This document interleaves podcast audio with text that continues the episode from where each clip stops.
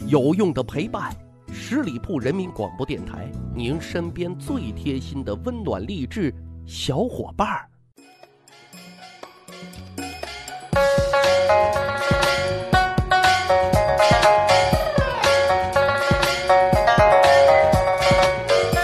趣扒历史，增长见识，密室趣谈。我是大汉。古代号称啊是男权的社会，可是即便如此啊，家里啊要是有一个母老虎，喜欢河东狮吼，这可是一个什么样的体验呢？北宋有一个官二代，名叫陈继常，有才风流也洒脱，但是有点愤世嫉俗、狂放傲世。结果啊，还怀才不遇，就直接啊跑到陇丘过着隐居的生活。说到隐居生活啊，你以为啊，人家是农忙的时候下地干活，农闲的时候啊撸撸猫、浇浇花？各位啊，不是这个样子的，这是老农的生活。人家是富二代啊，不差钱儿，仆人丫鬟那是一大堆的啊，还有一个歌妓团，里面都是能歌善舞的绝世大美女啊。这日子啊，简直就是世外桃源啊！要说对于陈继常唯一不满意的，可能就只有一点啊，就是他媳妇柳氏是一只非常非常凶猛的母老虎。他呢，对陈继常啊是严防死守，就怕他沾花惹草啊，尤其呢是怕他跟那个歌剧团的女演员传出什么花花新闻啊。陈继常内心其实是很苦闷的。他喜欢写诗作赋的时候啊，喝点小酒，旁边呢要是有个家人伴着音乐翩翩起舞，这可是他创作灵感的源泉啊。但是就这一点爱好啊，还被他媳妇给掐灭了。他媳妇说了：“你个大猪蹄子，创作就安安静静的创作，搞这么多美女跳舞，你这是要做甚？容易分心，你知道吧？以后禁止。”听完媳妇儿的话，陈继常竟然无言以对啊，好像是这么一个道理啊。此后，陈继常在媳妇儿的威慑之下，就得乖乖的执行这个命令啊。说来啊，陈继常跟苏轼是有一段非常深的交情的。苏轼被贬到黄州的时候啊，一次是慕名前去拜访，两个人啊一见如故，相见甚欢。人高兴的时候啊，不喝两杯。未免就太扫兴了，人喝了酒又很嗨，没有歌舞助兴，未免啊就有点不尽兴。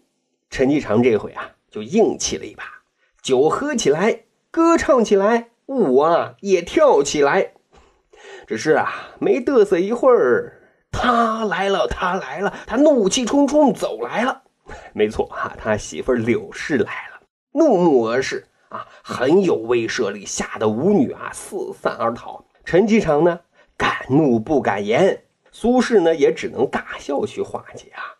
此后啊，他俩再约酒，就再也不敢让这个舞女前来助兴了。可是后来啊，还有一次，陈继常跟苏轼两个人在谈佛学，谈得很深入。一看时间，嗯，天色已经很晚了。陈继常啊，就对苏轼说：“晚上啊，也别回去了。”我安排几个菜，咱啊来个彻夜长谈。那苏轼也觉得自己还没有谈尽兴，就答应了。可是后来啊，这菜下肚了，酒也下肚了，两个人啊越聊越没有劲儿啊，就觉得缺点啥？缺啥呢？两个人啊是心照不宣，毕竟是陈继常的主场啊，就问苏轼：“我知道俩妹子。”啊，歌唱的好，舞跳的更棒，要不让他过来给咱俩助助兴？苏轼这边啊，假惺惺的就推脱，哎，不好不好，嫂夫人不同意。陈继常这边还装男子汉，没事啊，这么晚了，估计啊，我媳妇早睡了。于是呢，就安排人啊，叫来了两个佳丽。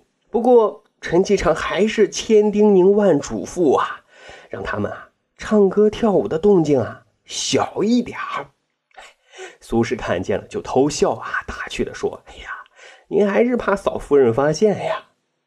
不过，哎，有了音乐，有了舞蹈，让他们啊又来了兴趣，频频举杯啊，感叹这个世间的美好。只是这个好景啊，又不长，很快他们又被举报了啊！纪委媳妇柳氏那是怒火中烧，唱什么唱？赶紧睡觉！同时使劲的拍打窗户啊，吓得陈继常和苏轼赶紧灰溜溜的就结束了这场派对啊。有趣的是，第二天，嘿，苏轼回想整个过程啊，觉得特逗特有趣，就写下了一首打油诗送给了陈继常，内容是：陇丘居士亦可怜，谈空说有夜不眠。忽闻河东狮子吼，拄杖落手心茫然。翻译过来就是说，陈其诚啊，挺可怜，大晚上不睡觉谈论佛学，一会儿说啊看破了红尘，一会儿看妹子跳舞，又感叹世间的美好。啊，只是突然听到媳妇儿像狮子般的怒吼声啊，就吓得这个手杖都掉在地上，心里啊忐忑不安，怕怕的。结果啊。这首诗竟然被流传了出去，一下子火遍了全城。自此啊，河东狮吼也就从这儿传开。妻管严陈季常家有悍妇，他的切实感受就是我好方，我真的好方啊。还有一个故事啊，他也特不自在。唐代史料《玉泉子》记载了这么一个故事。主人公呢叫李福，干工作没得说啊，担任很多地方的节度使，在镇压黄巢起义的时候啊，已经官至宰相啊，是一个有头有脸的人物。但是他在家里的地位啊却不怎么高啊，为什么呢？家有悍妻啊，而且手腕很高很强硬。这个说到李福啊，人到中年就开始啊变得有些油腻了，喜欢到处啊聊骚聊骚。啊，花花肠子的本性呢是显露无遗。媳妇呢为此很生气，啊，一怒之下把服侍他的年轻漂亮的丫鬟啊全换成了跟容嬷嬷一样的大婶儿。啊，李福很绝望啊，他再花心也不能对容嬷嬷这样的大婶下手啊。有一天，李福呢就主动跟媳妇啊做思想的工作，说自己啊很委屈，在外打拼，为家操劳。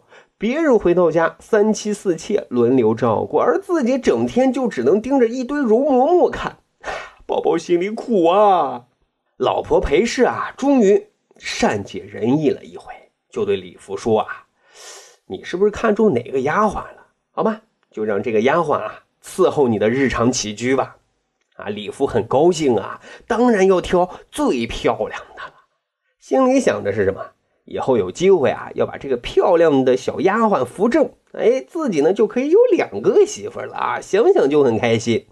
于是呢，他总是找机会啊，就想跟最漂亮的丫鬟啊偷摸的干自己想干的那些美事儿啊。但是啊，他媳妇儿简直就是噩梦啊！除了上班不监管自己之外，在家的时间啊，简直就是三百六十度无死角的盯梢啊，啥事儿都瞒不过他媳妇儿。所以呢，他也一直啊偷腥不成，啊，有一天啊，他计上心来，就给容嬷嬷说，等他媳妇儿啊洗头发的时候，赶紧啊告诉他一声，他想趁着这个空档啊，跟小丫鬟哎干自己想干的那些美事儿。不过这个话说，这个时间是不是有点短啊？啊，说有一天，一个容嬷嬷就跑过来禀报啊，说夫人啊正在洗头。李福那是大喜啊，立刻就装自己的肚子疼，让最漂亮的丫鬟啊赶紧来伺候自己。当然啊，这个伺候得打引号。可是啊，万万没想到啊，最漂亮丫鬟到了，他的媳妇儿也到了啊。为什么呢？他媳妇儿一听老公的肚子疼，直接啊湿着头发，光着脚丫跑到房间来看啥情况。这下子李福的好事啊又被搅黄了。可怜的李福啊，这个肚子疼的戏还得继续演下去呀。裴氏真的很着急呀，突然脑海就想到了一个偏方，说无缘无故的肚子疼，只要喝了童子尿啊，立刻就会好啊。于是安排人啊，赶紧去找童子尿，没多久就找到了。李福惨了，偷腥鱼没吃到，却喝了一碗童子尿。想想这人生，这遭遇。也是醉了。妻管严李福家有悍妇，他的切身感受啊，就是我好难，我真的好难。好，十里铺人民广播电台长见识，长谈资，这就是咱本期的密室趣谈。如果您觉得咱的节目还不错啊，欢迎您使用专辑的评价功能，给《密室趣谈》打个分，留个言，做一个评价。在这儿，大汉对于所有的小伙伴的支持表示衷心的感谢。咱还有一个趣吧历史的小分队，如果您对历史边角料很感兴趣，欢迎大家关注十里铺人民广播电台的公众微信账号，回复数字一就可以添加大汉的个人微信。经过简单审核之后啊，大汉就会邀请您进入这个小分队当中，咱就可以谈天谈地聊历史段子。本期节目就是这样，感谢您的收听，咱下期再会。